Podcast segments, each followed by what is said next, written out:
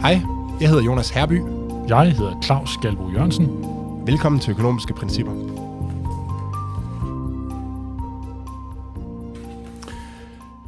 Nå, Jonas, hvad har du så med til os i dag? Jamen, vi snakkede jo forleden om øh, sunk cost, og hvordan de, øh, hvis man ikke var opmærksom på, at det var øh, skal man sige, sådan en fejlslutning, jamen, så kunne de komme til at påvirke ens øh, valg på en uhensigtsmæssig måde. Og, øh, og kort efter vi lavede den optagelse, der hørte jeg øh, en af de her militæreksperter, som kommenterer på krigen mellem Rusland og Ukraine i, øh, i genstart, hvor, han, hvor de snakker om, hvorfor er det egentlig, at Rusland investerer så mange soldaters liv i at erobre Bakhmut. Og en af de argumenter, han brugte, det var, at øh, nu havde man investeret så meget i at indtage den by her, så nu vil man også have noget for, for de ressourcer, man ligesom har investeret. Øh, og det var jo lige præcis det, som er sunk cost. Altså, hvis man, hvis man lader sig påvirke af, hvad der er sket hidtil, i stedet for kun at kigge frem træffe sine beslutninger i forhold til, hvordan de kan ændre fremtiden. Øh, så, så jeg synes, det var et godt eksempel på noget, eller på, at jamen, der sidder en militæranalytiker i Danmark øh, og mener, at det her det er noget, som, som påvirker beslutningsgangene i øh, den russiske her, og det, og det viser jo, at det er jo ikke bare noget, som økonomer har fundet på, det er rent, rent faktisk noget, der, der findes ude i virkeligheden. Fantastisk. Det var lige præcis det, vi talte om for et par uger siden. Øh, jeg ved ikke, om jeg synes, det er fantastisk, at øh, man kan få sådan et eksempel der fra folk, der bliver slået ihjel i krigen i Ukraine, men, men ikke, ikke desto mindre, så, øh, så er det i hvert fald, det viser, at det er relevant det her, og at det er noget, som, det peger i hvert fald på, at det er noget, som, som man falder igennem på, ikke bare i forretningslivet, eller når det offentlige træffer beslutninger i forhold til nye IT-projekter, men også når det gælder liv og død i, mm. i en krigssituation. På den måde er krig jo ligesom alt muligt andet. Det er bare en produktionsfunktion, hvor man bruger kapital og mennesker til at slå ihjel desværre. Ja. Du har også noget med? Det har jeg nemlig. Øh, der har for nylig været en del opmærksomhed på det faktum, at ganske mange mennesker deler deres passwords til streamingtjenester. Der var blandt andet en, en artikel i Politiken her for noget tid siden, der fortalte, at det faktisk hver tredje bruger af Netflix, der ulovligt deler deres adgangskode til, til Netflix. Og der er formentlig øh, mange af jer, der sidder og lytter, der gør det, eller som minimum kender nogen, der gør det, eller har gjort det, og, og vel egentlig også synes, at det måske ikke er så slemt. Det er i hvert fald, jeg tror, der var mange, der vil opfatte det som mindre slemt, end at, end at stjæle nede i, øh, i Fakta. Hmm. Og, øh, men, men hvad, hvad, hvorfor skal vi egentlig tale om det her? Hvorfor er det her interessant? Altså jo, et, spørgsmål, altså, et oplagt spørgsmål er jo, hvorfor Netflix ikke gør noget ved det? Fordi det ja, kan man jo sagtens, skulle ja, tro. lige præcis. Lige præcis. Og en tanke, der i hvert fald øh, faldt ja, mig ind, og jeg tror også dig ind, Jonas, øh, da vi talte om det her, det var, at når, når virksomheder skal sælge en vare, så skal de jo overveje, hvad den der vare skal koste. Og ideelt set, så hvis nogle virksomheder, de vil gerne tage så meget som muligt for deres varer, men dog ikke mere, end at folk stadig køber den. Mm. Det er det helt øh, afgørende hvad skal vi sige, trade-off, man står overfor, når man skal prissætte sin vare. Det er, sæt prisen højt, så får du meget for den, øh, men heller ikke for højt, så, så der ikke er så mange, der køber den. Og hvis du virkelig vil optimere det her, så sætter du ikke bare én pris, som, øh, som passer til alle. Så prøver du at målrette dine priser til forskellige segmenter. Så hvis du har et segment af dine brugere eller dine kunder, som gerne vil betale meget, så prøver du på en eller anden snedig måde at finde på en pris, et særligt produkt, et guldprodukt, eller hvad ved jeg, som er særligt målrettet dem, som gør, at du får en høj pris for dem, der gerne vil betale meget. Og så kan du lave et discountprodukt ved siden af, der er rettet mod dem, der ikke vil betale så meget. Og, og hvad det, gør vi Netflix til at tale om, Ja, præcis. Det vi kom til at tale om, det var, at måske er det lidt det, der sker på det her streamingmarked.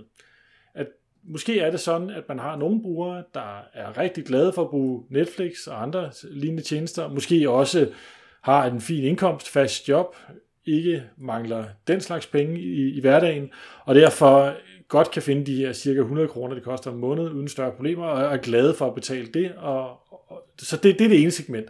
Og så kan der være et andet segment, det kan være studerende, folk øh, med lav indkomst eller, eller andet. Eller folk, som, som bare ikke ser så meget fjernsyn. Eller som ikke ser så meget fjernsyn. Af den ene eller anden grund ikke er villige til at betale specielt meget for sådan en streamingtjeneste. Det kan godt være, at de aldrig nogensinde vil købe sådan en abonnement til 100 kroner. Så hvis man bare holder benhårdt på, at det er 100 kroner, eller 120, jeg kan faktisk ikke huske, hvad det koster, jamen så vil man miste dem som kunder. Omvendt, hvis de nu er lidt mere lenient, går lidt mere stille og roligt med og accepterer, at der er nogen, der deler, jamen så kan det jo være, at der måske er tre af de her, der går sammen om et abonnement. Og så får Netflix jo trods alt en tredjedel af 100 kroner i mm. kassen for de her kunder, og, og tjener lidt penge på den måde alligevel. Øh, så, så det kan faktisk være, øh, det er nok ikke hele forklaringen, men det kan faktisk være, at Netflix faktisk accepterer det her til en vis grad, fordi det er en måde at få fat i kunder med en lav betalingsvillighed på, mm. og trods alt få nogen penge fra dem. Fordi der er jo nogen, altså man kan jo ikke dele 1000 mennesker dele et abonnement. Der skal trods alt være et begrænset antal brugere for, for at abonnement. Så det du siger, det er i virkeligheden, at hvis, selv hvis Netflix kunne lukke for, for at man delte sit, øh, sit abonnement, så var det ikke sikkert, at de ville gøre det, eller de ønskede at gøre det. Nej, det, det er ikke sikkert. De ville, det de nok allerhelst ville, det var at lave et eller andet produkt, der målretter de her øh, der ikke vil betale så meget.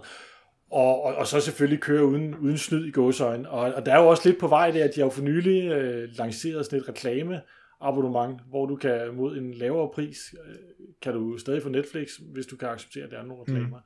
Og det er jo nok en måde, øh, hvor de lavet et produkt for at prøve at ramme de her lavindkomstgrupper, mm. eller øh, folk med lav betalingsvid i, i det hele taget. Og det interessante ved det produkt, det er, at de behøver jo virkelig ikke have nogen indtægt fra reklamerne det er nok, at reklamerne bare er så tilpas generende til, at dem, der har en høj betalingsvillighed, de fravælger det billige produkt. Øh, fordi så har de de her to øh, ens produkter i virkeligheden, som kan servicere dem med høj betalingsvillighed og dem med lav betalingsvillighed, og dermed maksimere virksomhedens profit. Ja, lige præcis. Og hvis de så rent faktisk får nogle kroner i kassen fra reklame oven, oven i, ja, det gør de jo nok, så er det bare en ekstra bonus. Lige præcis. Claus, jeg har en positiv historie med. Ja. Jeg var, øh, af årsag, jeg ikke kan huske, var inde og kigge på, hvor mange mennesker, der dør i øh, naturkatastrofer.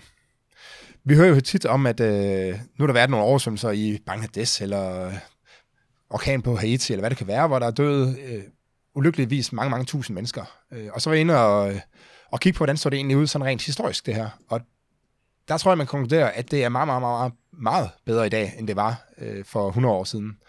Jeg fandt en sjov figur, eller sjov, tragisk figur, kan man nærmest kalde det, hvor, øh, hvor de ser på, hvor mange dør der per år i gennemsnit øh, per årti. Øh, og der er vi altså tilbage i 1920'erne, der døde over en halv million mennesker hvert år i naturkatastrofer per årti. Øh, og så er det ellers bare faldet sådan i, i, i år, eller i, i, i 2020'erne, jamen der er vi nede om noget, der, ja, der er nogle få 10.000 øh, mennesker om året. Og det er jo en, altså det er beklageligt selvfølgelig, at der dør 10.000, 20.000 mennesker om året i uh, naturkatastrofer i dag, men det er jo en voldsom stor forbedring i forhold til, hvordan det var i, uh, i 20'erne og 30'erne. Mm. Jeg, jeg har lige, der er lige et par enkelte naturkatastrofe, jeg godt vil hive frem, som siger lidt om, hvor voldsomt det var dengang. I, øh, I Kina, der var der først en tørke i 1928, hvor det, som, som dræbte 3 millioner mennesker. Og det har nok været i forbindelse med altså følgevirkningerne, sult eller hvad det kan være. Ikke? Og så var der tre år senere en oversvømmelse, som dræbte 3,7 millioner mennesker.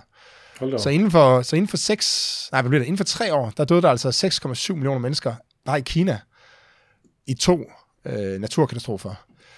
Og det er jo trods alt heldigvis langt fra noget, som vi, øh, vi kender i dag. Så, så selvom man kan sige, at klimaforandringerne går den forkerte vej, altså det bliver, øh, det bliver varmere og får lidt voldsommere vejr, jamen så det, at vi mennesker vi bliver bedre og bedre til at beskytte os selv, øh, og får flere og flere ressourcer til at beskytte os selv, det gør samlet set, at, at klima bliver et mindre problem for os. Øh, det betyder selvfølgelig ikke, at man ikke skal gøre noget ved klimaforandringerne, men bare måske betrygge sig i, at, øh, at, at det går trods alt den rigtige vej samlet set. Og det er jo et fantastisk eksempel på, hvad vi som mennesker efterhånden er blevet i stand til at, at klare os bedre og hjælpe hinanden, ikke bare alene af vores gode hjertesløst, men også fordi vi har fået nogle markeder og nogle strukturer, mm. nogle transportsystemer, en velstand i det hele taget, der gør, at vi er i stand til at modvirke konsekvenserne af sådan nogle katastrofer her. Altså hvis der er et sted, hvis i dag der kom en eller anden tørke i et område af Kina, hvor der lige pludselig var flere millioner bønder, hvis øh, høst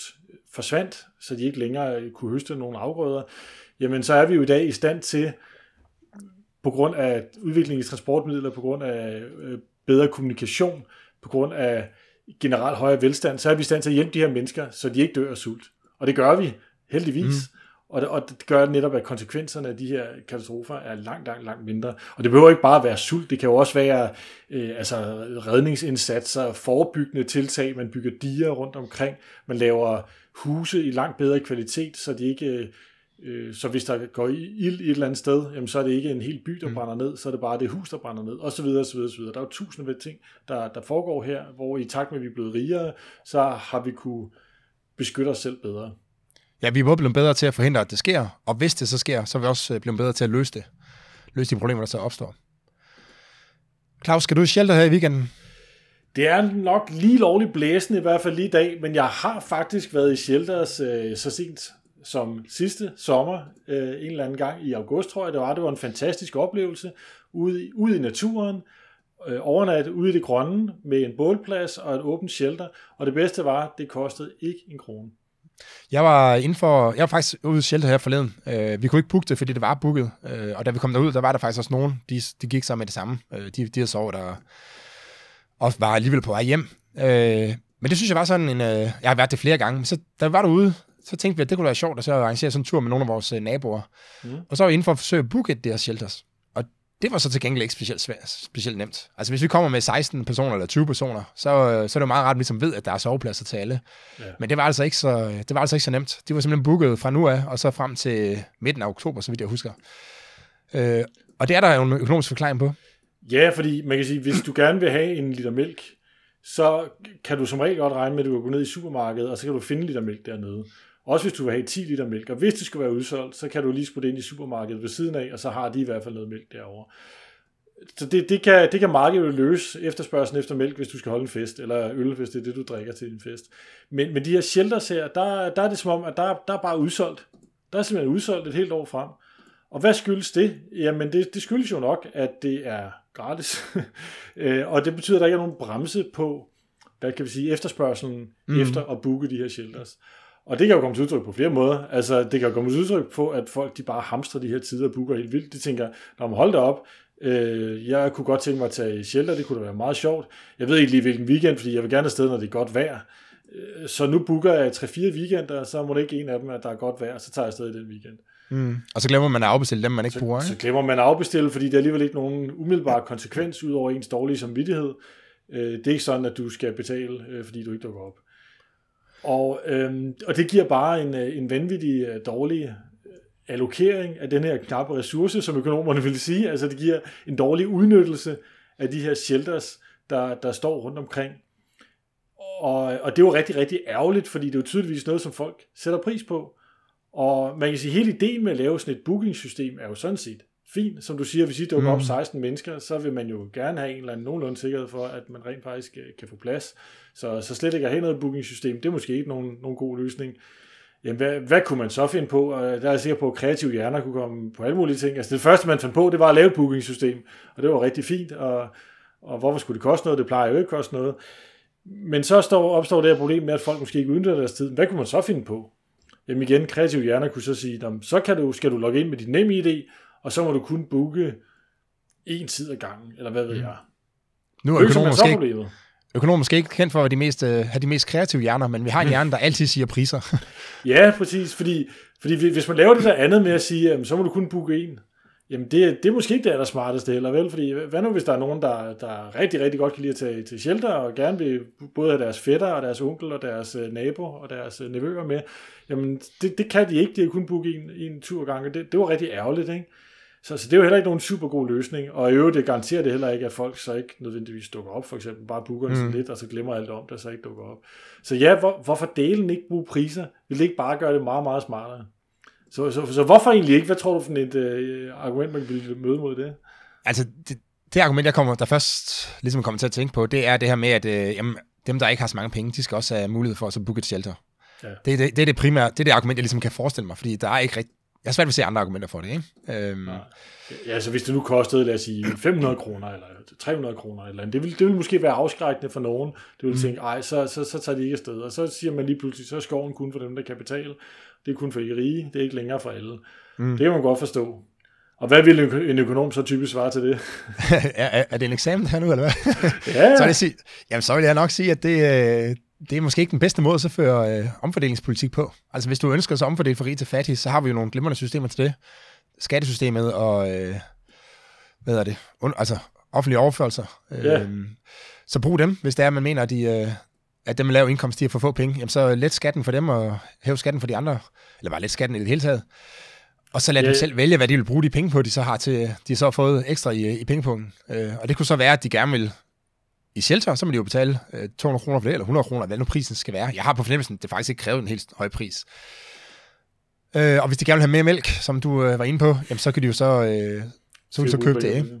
vi går jo heller ikke ind og så siger, at nu skal vi have, have gratis mælk eller sådan noget, fordi det, fordi det er ærgerligt, at de laveste indkomster, de ikke kan få, øh, få mælk. Fordi vi godt kan se, at så vil folk jo, altså, så vil man ikke få en effektiv allokering af mælk i, i samfundet. Det ikke? det. Altså. Så, så tager man altid bare en, en liter ekstra, når du er nede i supermarkedet, mm. fordi det er irriterende at løbe tør. Og så vil du stå øh, hver uge og hælde litervis af mælk ud. Eller lad os sige, at du har åbnet en frisk liter mælk hver dag, fordi hvorfor drikke den der, der har været åben to dage? Det smager jo bedre med en, der er helt frisk. Ikke? Så altså, det er et frygteligt spild af mælk. Ikke? Lige præcis. Og det, det, er, sgu, det, det, er, det er det samme med de her shelters.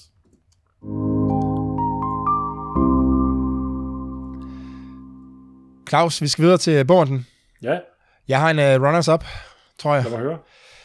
Christian Bitz, han er blevet dømt til at betale 6,4 millioner kroner tilbage til den her keramiker, som han, øh, hvor han kopierede designet. Jeg går ud fra, at næsten de fleste har øh, hørt om det, men meget, meget kort, så øh, havde han set nogle kopper og tallerkener og sådan noget hos en keramiker, og dem synes han var så flotte, så han øh, fik lavet en kopi i Kina, og de så blev solgt i danske supermarkeder. Og der, er, der er virkelig mange danske familier, der har nogle af de der øh, kopier til at, til at stå derhjemme. Og det er han så blevet øh, dømt for, at øh, han, han lavede den her kopi, uden at have en aftale med øh, keramikeren, som hedder Kasper Heie Wirtz. Øh. Og, det er jo dumt. Det jo dumt. Det er dumt. Ja, man kan sige, det, i, i forvejen så er det måske, så man lige overveje det en ekstra gang, inden man bryder loven. Øh, og der er jo en lov for det her, ikke? Han har jo en rettighed til de her, øh, at det, det, det her design. Øh, det kan vi måske snakke om på, tid, på et andet tidspunkt, hvordan, det, man, hvordan man vælger sådan nogle øh, rettigheder der øh, optimalt, og hvorfor man har dem. Øh, men han, han har i hvert fald rettigheden til det her design. Øh, det er jo så synes, der har været lidt ærgerligt, som måske ikke kom så meget frem i den her historie, det er, at Christian Pitts har også leveret sit input til, at det her det blevet til en, altså en god idé i virkeligheden, til en innovation. Altså, hvis du skal skabe et produkt, der virkelig skaber glæde for samfundet, altså virkelig gør nytte i samfundet, så skal du både have ideen til at, at skabe produkter, altså du, kan, du skal have et produkt, mm. men du skal også kunne få det her produkt ud over rampen, og så få det ud til, øh, altså til, til mange i, i samfundet, ikke? Og den her keramiker, han havde jo en lille butik, øh, jeg, jeg var inde og se, han slår hans regnskab op, og han havde en omsætning på 3-4 millioner kroner om året. Så en lille butik, den gavner selvfølgelig dem, der så kommer forbi, øh, og det, det ser fint, ikke? Men Christian Pitts har jo virkelig fået det her produkt ud til rigtig, rigtig mange, ikke? Mm. Den del af Christian Pitts handling er jo rigtig godt, ikke?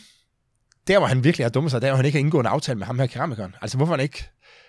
Hvorfor, altså, det, det, jeg kan godt blive en lille smule ærgerlig over, at, øh, at han ikke har på en eller anden måde få lavet en aftale og sagt, jeg tror godt, jeg kan få det her øh, blæst ud over øh, ramperne og gjort det til et kæmpe produkt i, øh, i Danmark, og måske også uden for landets grænser skal vi ikke indgå en aftale om, at jeg får det her masset ud over, og så får du en, øh, en del af, af overskuddet.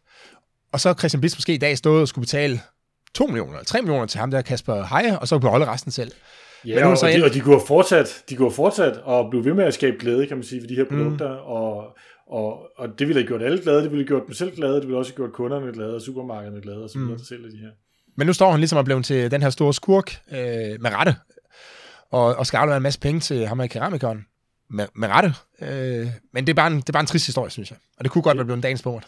Det, det kunne det godt have været, men der er også sket andre ting øh, inden for den, den sidste uges tid her. Og, og en af de nyheder, der, der er kommet frem, det er, at nu langt om længe fristes man til at sige, er stikket blevet trukket på den københavnske bycykel. En, øh, en lang og øh, smertefuld saga er slut, kan vi sige. Jeg tror, at de fleste, der har befundet sig i København øh, inden for de sidste 10 år, har set de her store, hvide, meget tunge cykler, der står i nogle meget store, solide stativer øh, mm. rundt omkring, fordelt i København.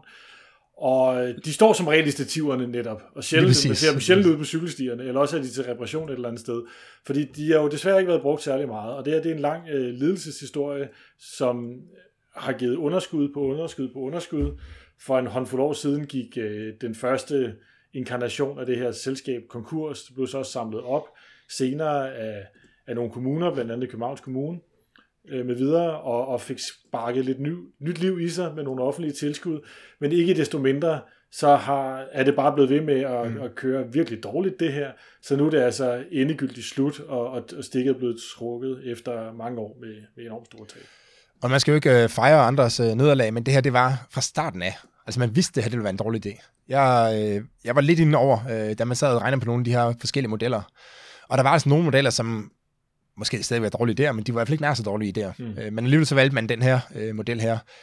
I virkeligheden ville man gerne have haft en anden model, som, er, som minder mere om de øh, cykler, man har i dag. Altså de her, hvad hedder det, Donkey Republic. Øh, ja. Også nogle af de her øh, tidligere løbehjuls øh, selskaber der. Altså sådan nogle cykler, der bare står et eller andet sted, og så kan man tage dem, og så placere dem et fuldstændig frit sted øh, efterfølgende. Inden efter for en eller anden zone. Øh, mm-hmm. ja. ja, det var det, man gerne ville have haft, øh, men, men det var simpelthen for dyrt på det tidspunkt, så derfor fik man det her bycyklen i stedet for. Ja. Det, der så gør det ekstra skidt, altså udover man har brugt 100 millioner kroner øh, Ja, og i skattepenge, vil jeg mærke. Ja. Skattekroner på det, ja. Så har man også forsøgt at så begrænse de her andre, øh, cykel, eller andre systemer her, som i virkeligheden var det, man gerne ville have. Men det har man så forsøgt at begrænse, og der er noget i mig, der siger, at en grund til, at man, at man gerne vil have begrænset de her, øh, altså Donkey Republic og de her løbehjul, jamen det var, at det var en meget, meget hård konkurrent til de her bycykler her. Mm. Så, så det har simpelthen medført alle mulige dårligdomme med sig. Og, ja, så kommunen, kommunen havde sin egen øh, bys cykeludlejningsforretning, som gik rigtig dårligt, og den ville man gerne prøve at beskytte. Og det, det er i hvert fald en teori, man kan have. Mm. Og som følge af det, så, så gjorde man nogle ting for at spænde ben for konkurrenterne simpelthen. Selvom de services, som konkurrenterne udbød, altså det her med, at du kan samle cyklen op hvor som helst og stille den hvor som helst inden for det her område, det faktisk var det, som man, man gerne ville have. Og det var det, man gik og drømte om, dengang man startede bycyklen, men ikke kunne finde ud af af forskellige årsager og få etableret på det tidspunkt. Det er en trist historie, og jeg synes, det er fortjent, den bliver dagens øh, uh, bord.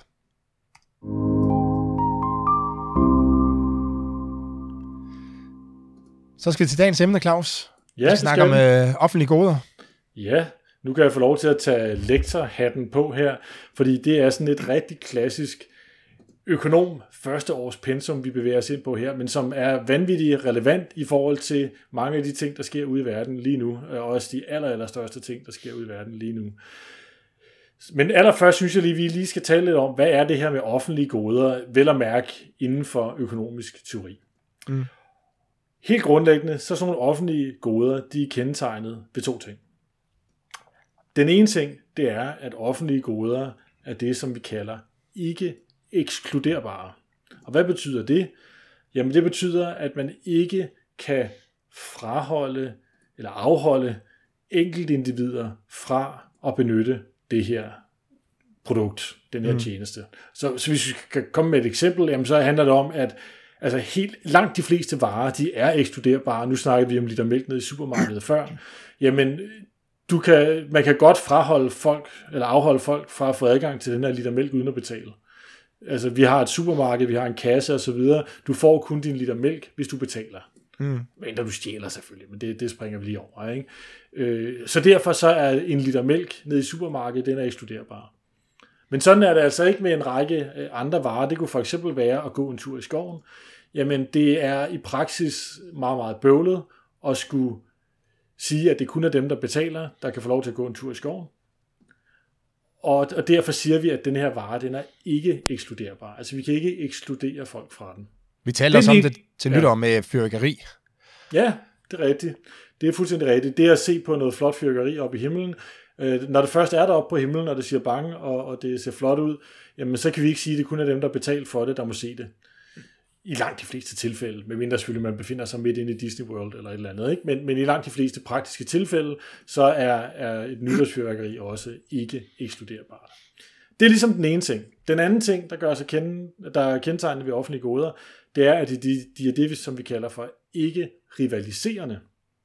Og hvad betyder det? Jamen det betyder, at en persons brug af denne her vare eller den her tjeneste, det ikke afholder andre fra at benytte den samme enhed af varen. Altså det, at der er en, der står og ser på fyrværkeriet, forhindrer ikke andre i at se på fyrværkeriet. Eller skoven, det at der er en person, der går en tur i skoven, der afholder ikke andre fra også at gå en tur i skoven det, det kalder vi for ikke rivaliserende. Og igen mm. er det måske meget godt også at tage modsætningstilfældet, altså en liter mælk. En liter mælk er rivaliserende. Hvis jeg drikker en liter mælk, så kan andre ikke drikke den samme liter mælk. De kan godt købe en anden liter mælk, men det er noget andet. Den konkrete liter mælk, vi taler om her, den er rivaliserende. Der er kun en, der kan drikke den. Når den er drukket, så kan andre ikke drikke den. Det er i hvert fald ikke særlig behagelig oplevelse, tror jeg, hvis de prøver. øhm, så det er offentlige goder. Og hvorfor er vi interesseret i dem? Jamen det, der er kendetegnet ved sådan nogle offentlige goder her, det er, at dem har det private marked, det frie marked, rigtig svært ved at øh, hvad skal vi sige, øh, markedsføre og, og fremkomme med. Jamen det, og, og man kan, det er nok nemmest at forstå med det der med, at det er ikke ekskluderbart. Men altså, hvis du ikke kan tage penge for varen, hvis du ikke kan sørge mm. for, at det kun er dem, der betaler, som får varen, jamen så er det jo virkelig, virkelig svært at få en forretning op og køre over det her. Ikke? Altså det, det er svært at lave en forretning, der er baseret på, at folk de sådan skal donere fuldstændig frivilligt til det, og at selv hvis du ikke betaler, så kan du få glæde af den her vare alligevel. Øh, I, I så tilfælde er man det, som man kalder en freerider, og det vil der være meget, meget stærk tendens til. Og, og, og det betyder, selvfølgelig er der altid undtagelser, selvfølgelig er der nogle gange, hvor det lykkes at få sådan nogle doneringsbaserede forretningsmodeller op at køre, men det er meget skrøbeligt, og, og i praksis er, er det til at derfor overladt til den offentlige sektor og stille sådan nogle offentlige goder til rådighed. Hvordan, hvordan klarer de så denne her pine her? Der er lige en ting, ja. der er også lige en ting, bare jeg lige vil vende i forhold til det her ja, med, at de er ikke rivaliserende. At det, øh, altså, det gør jo også, at hvis de ikke er rivaliserende, men bare ud fra ren økonomisk teori, så hvis der er nogen, der så alligevel skal betale for det. Vi, har, vi snakker jo lidt om det her prisdisposition, ikke? Hvis der er nogen, der så ikke kommer til at, lad os bare sige, se det her fyrværkeri, men gerne vil have set det, men de bare ikke vil betale den, den pris, som øh, virksomheden nu tager, jamen så får, man, så får man egentlig ikke nok glæde ud af det her produkt, man nu har. Altså, der var flere, der kunne se det her fyrværkeri. Det vil ikke, altså, der, det vil ikke gå ud over nogen, at de så det, men alligevel kommer de ikke til at se det, og det vil være, give et økonomisk øh, tab i samfundet. Ikke? Det er nemlig fuldstændig det, og det, jeg tror, det bedste eksempel på det, som måske også lige kan provokere nogen, det er sådan noget som øh, Storebæltsbroen. Jamen altså, øh, Storebæltsbroen, der koster det jo penge at køre over. Men man kan godt argumentere for, at den er ikke rivaliserende. Det er, altså det langt det meste af tiden er der jo ikke noget trængsel på Storebæltsbroen. Der er masser mm. af plads. Folk de kører bare lige over. Så det vil sige, det at jeg kører over Storebæltsbroen, forhindrer ikke andre, at I kører over Storebæltsbroen. Og når vi så rent faktisk har sat en pris på og siger, at det koster 200 kroner cirka at passere, jamen så betyder det jo, at vi sådan set ikke udnytter denne her fantastiske infrastruktur så godt som vi kunne. Altså der er en masse ture, der ikke bliver kørt, fordi folk de synes, det er for dyrt. Og det er i virkeligheden ikke så smart. Øh, der er, også, der er kloge økonomer, også før mig, der har været ude at sige, at vi vil faktisk øh, udnytte vores gode infrastruktur her meget bedre, i hvert fald når der ikke er trængsel, hvis vi gjorde det gratis at køre på den. Så kan man sætte pris på, når der er trængsel, men når der ikke er trængsel, så er der faktisk stærke argumenter for, at det, at det bør være mm, gratis. Mm. Og det er, det er måske et meget godt øh, påmindelse om, at det ikke, man får ikke nødvendigvis løst de her problemer, bare fordi det er offentligt. Nej. Altså, der skal nogle andre ting til. Der skal også nogle, nogle gode, gode beslutninger til. Ja, det er nemlig rigtigt. Og hvorfor er det nu, nu, nu sagde vi jo det her, det var et meget aktuelt emne. Og det er jo fordi, at det nok allermest klassiske offentlige gode, man, man snakker om, det er sikkerhed. Og især national sikkerhed. Øh, det, at man afholder fremmede magter fra at invadere landet, og derved skabe kaos og herværk og drab og total destruktion af, af samfundet. Mm. Øh, det, at man mister øh, øh, sin jord og sine bygninger og sine huse og sit liv og hvad ved jeg.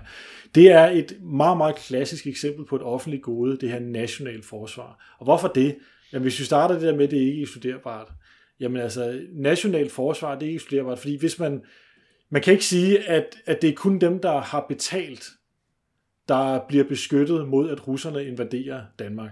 Altså hvis man først har afholdt russerne fra at, at, at krydse øh, landets grænser af at invadere Sjælland eller Bornholm, eller hvad ved jeg, jamen så beskytter man alle dem, der er på Sjælland eller Bornholm mm. eller Jylland.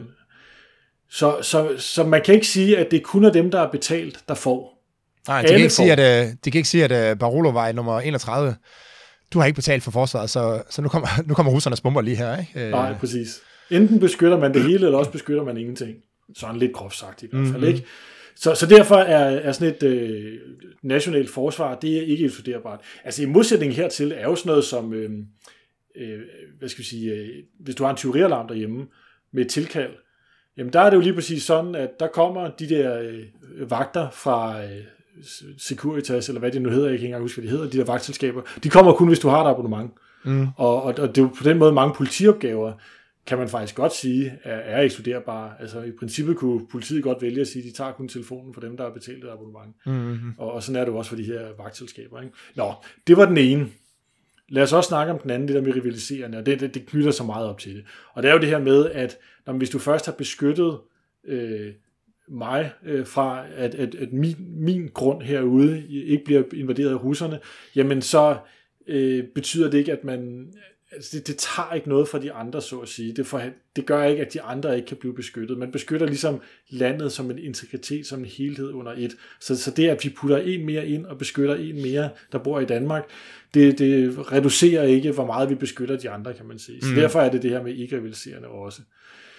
Øhm, og det er også det, man kan sige, ja. det er også derfor, at det har været en, altså historisk har det jo været en af de altså de allerførste ting, som, øh, som staten skulle løse. Ikke? Altså det startede jo i virkeligheden med, altså i virkeligheden startede jo langt tilbage med høvding, eller hvad det ellers har haft i, øh, op igennem tiderne. Men kongen var jo, altså havde forsvaret for, ja i bund og grund måske for at beskytte sin egen øh, ejendom, ikke? Øh, men det havde så også den, øh, det var måske under den accept, at, man, at han så også beskyttede borgerne mod udefrakommende øh, magter. Ja, det var det, var det løfte, kongen gav, ikke? Altså, mm. eller høvdingen, eller hvem det nu var i de tidligste magtstrukturer. Slut jer til mig, øh, adlyd mig, giv mig nogle penge, til gengæld så lover jeg at beskytte jer.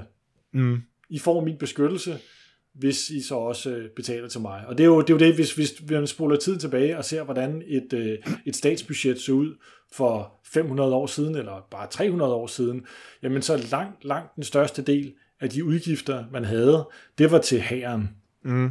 Og det var simpelthen for, fordi det var den, den primære opgave i, man kan sige, nattevægterstaten. Det var i første omgang at forhindre yderfjender, og så i anden omgang begyndte man så også at få beskyttelse mod indre fjender, altså øh, øh politi og retsstater, politi og retsstater og, og domstol og så videre til at håndhæve de her ting. Men det var ligesom der, man startede. Det var det helt grundlæggende. Det første primære behov, folk havde fra en, fra en stat i virkeligheden, fra, en, fra, fra et kollektiv, kan man også kalde det, det var at få den her beskyttelse, som man ikke selv kan det kan man jo ikke som ene person forhindre nabostammen eller nabolandet i at forhindre. Det er noget, man bliver nødt til at gå sammen om. Og det var mm. den der første opgave, så at sige, øh, som, som, som staten løste. Og det er jo derfor, man godt kan blive en lille smule, som i hvert fald som økonom, lidt forundret over den diskussion, vi har nu, om at øh, vi skal afskaffe stor bededag for at få finansieret øh, landets forsvar. For man tænker sådan lidt, det, det burde jo på en eller anden måde være finansieret som noget af det første. Ja, lige præcis. Hvor, hvorfor så, skal vi ud i sådan nogle meget, meget kreative løsninger for, for at finansiere det her, som burde virkelig være kernen, eller i hvert fald der, hvor man startede, mm. øh, når man skal finde, finde penge på, på budgettet? Ja, altså man, siger, man, altså man kan starte med at sige, at vi skal have finansieret de ydre grænser. Så skal vi have styr på den indre øh, sikkerhed, altså politi og, og retssystemet. Og så kommer der nogle, altså, så kommer der andre ting derefter, sådan, men man er, men altså, det burde ikke være noget, man sad og diskuterede og sige, at vi kan kun få landets forsvar, hvis vi, øh, hvis vi laver et eller andet helt ude på den marginale finansiering der, vel? Øh, det burde man have taget, taget hånd om for lang, lang, lang tid siden, ikke? Og så, ja. alt, hvad man, og så må man se på derefter, hvad man så har råd til, ikke? Jo. Det svarer jo lidt til, jeg snakker lige med en øh, kollega, øh, at det svarer jo lidt til, at man at man går ud og så bruger alle sine penge på øh, mad og tøj og sådan noget, så opdager man lige pludselig, at man ikke har råd til husleje. Altså man, det, det, er ligesom, man betaler huslejen først, Ja. Og så så skulle med mad og tøj og sådan noget. Og hvis du så gerne vil biografen øh, eller noget andet, så gør du det til sidst, ikke? Altså du ja. prioriterer ligesom dine fornødenheder. Og ja. der er, altså for staten, der er den fornødenhed, en af de primære fornødenheder, altså landets øh, forsvar. Så det er lidt, lidt mærkeligt. Jeg så en, øh, jeg så Karl Valentin fra SF, han øh, lige før vi begyndte at optage her, der var det i går, tror jeg faktisk det var, øh, der slog han en, øh, sådan en politisk sejr op, at nu har han fået 675 millioner kroner til Plantefonden. Øh, jeg ved ikke helt, hvad det er, den skal, men altså, det kan man jo gætte sig til ud fra navnet. Men det er i hvert fald ikke noget, landets forsvar ja, gør, vel? Nej, ja, det var, jeg synes, jeg læste, det var noget med en, en sådan omstilling til mere vegetarisk kost. Eller ja, noget, ja, det er vist rigtigt, det er vist rigtigt, ja. ja. Ja, det var, det var ikke noget med at brødføde befolkningen som sådan, fordi det kunne man så måske tale om. Men, men, det, men det, det lød i hvert fald lidt perifært i forhold til at, at sikre, at vi ikke bliver invaderet af Rusland. Lige præcis, og, men, og det, det, det sender bare et skørt signal til mig, at man kan få, godt kan vedtage at forbruge, øh, eller bruge 675 millioner skattekroner i en tid, hvor man så diskuterer samtidig med, hvordan får vi råd til at lave det her forsvar her, altså landets forsvar. Ja. Og det, det, øhm, ja, det virker sgu en lille smule underligt for, helt ærligt. Ja, ja, ja, og, og vi kan jo også se, hvordan man virkelig er nede og skrabe bunden af lærerne, virker det som om i hvert fald, øh, at det danske forsvars materiel for mm. at bare kunne give en lille smule støtte til, til Ukraine, som øh, et eller andet sted jo kæmper øh, også vores sag lige nu. Mm. Det, det, er, det er meget påfældende. Ja, det, det er jo så fordelen ved, at man har en lidt større øh, stamme i form af NATO, ikke? at man behøver måske ikke hver sted at have en her, der kan slå øh, Ruslands her. Det er nok, man bare har en til sammen, ikke, som kan slå Ruslands her. Øh, så, så på den måde er NATO en god, en god idé, øh, fordi man får udvidet den her, det her stammebegreb til en større, øh, til større omfang. Ikke? Ja, og der kommer er... vi så lige præcis vel tilbage til der, hvor vi startede med det her med offentlige goder, fordi hvorfor er det egentlig, at vi i NATO siger, at man skal give 2%, eller bruge 2% af sit BNP på forsvar? Jamen det er jo lige præcis for at undgå denne her freerider-problematik, vi ganske kort talte om før. Jamen altså, der er en billet, man skal betale for at være med i NATO, for at være med i den her paraply. Øh, og det er man blevet nødt til at lave, fordi hvis man ikke har den her billetpris, så kan alle jo bare komme og sige, mm. jamen vi behøver ikke at bruge nogen penge på forsvar, øh, det klarer de andre. Øh, det her det er et offentligt gode. Hvis man først har beskyttet NATO, jamen så kommer de heller ikke og angriber Danmark. Så, så vi kan sådan set godt skrue ned for vores, for vores bidrag her, fordi vi skal nok blive reddet af de andre, der er i NATO. Og der er man så netop for at undgå den situation, at alle bare sparer, og så vi alligevel bliver overrendt af russerne, Jamen, for at undgå den situation, så har man jo så vedtaget det her 2% målsætning, i hvert fald. Jeg ved ikke, hvor håndfast kravet er, men i hvert fald en målsætning om, at man bruger 2%. Og, og ja, selv, selv det er det så jo altså åbenbart utrolig vanskeligt at finde mm. finansiering til i 2030, vel at mærke, ikke engang i, i dag jo, men i 2030. Mm. Claus, det bliver det sidste ord. Det gør det. Tak for i dag. Tak for i dag. Få mere økonomisk indsigt næste gang, hvor vi øh, endnu en gang vil begive os ud i at forklare, hvorfor verden ikke er så simpel, som man tror, og hvordan det økonomisk teori og empiri kan hjælpe os med at forstå, hvordan verden hænger sammen. Du kan finde links og læse lidt om Claus og mig i øh, show notes, øh, hvor du også kan finde vores øh, Twitter-handles. Tak for i dag.